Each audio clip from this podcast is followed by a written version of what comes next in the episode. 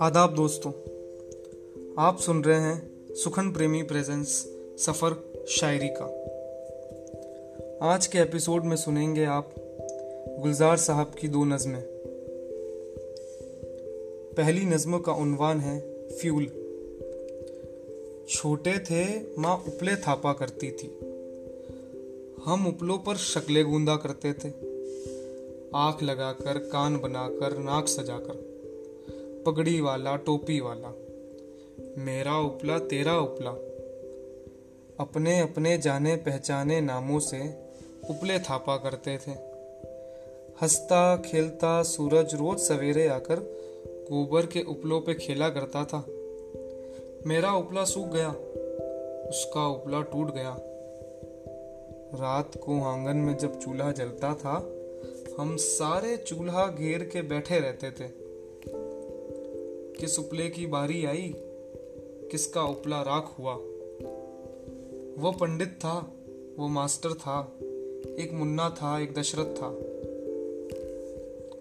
बरसों बाद शमशान में बैठे, सोच रहा हूँ।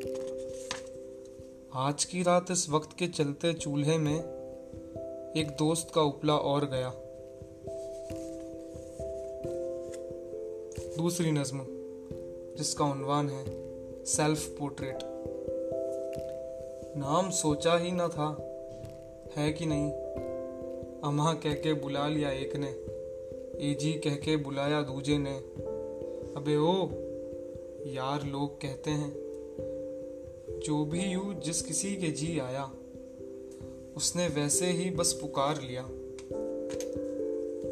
तुमने एक मोड़ पर अचानक मुझको गुलजार कह के दी आवाज़।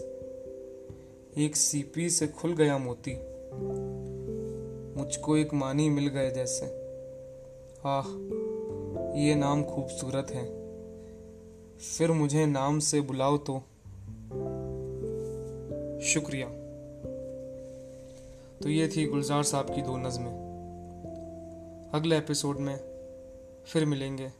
तब तक सुनते रहिए सुखन प्रेमी प्रेजेंस सफ़र शायरी का।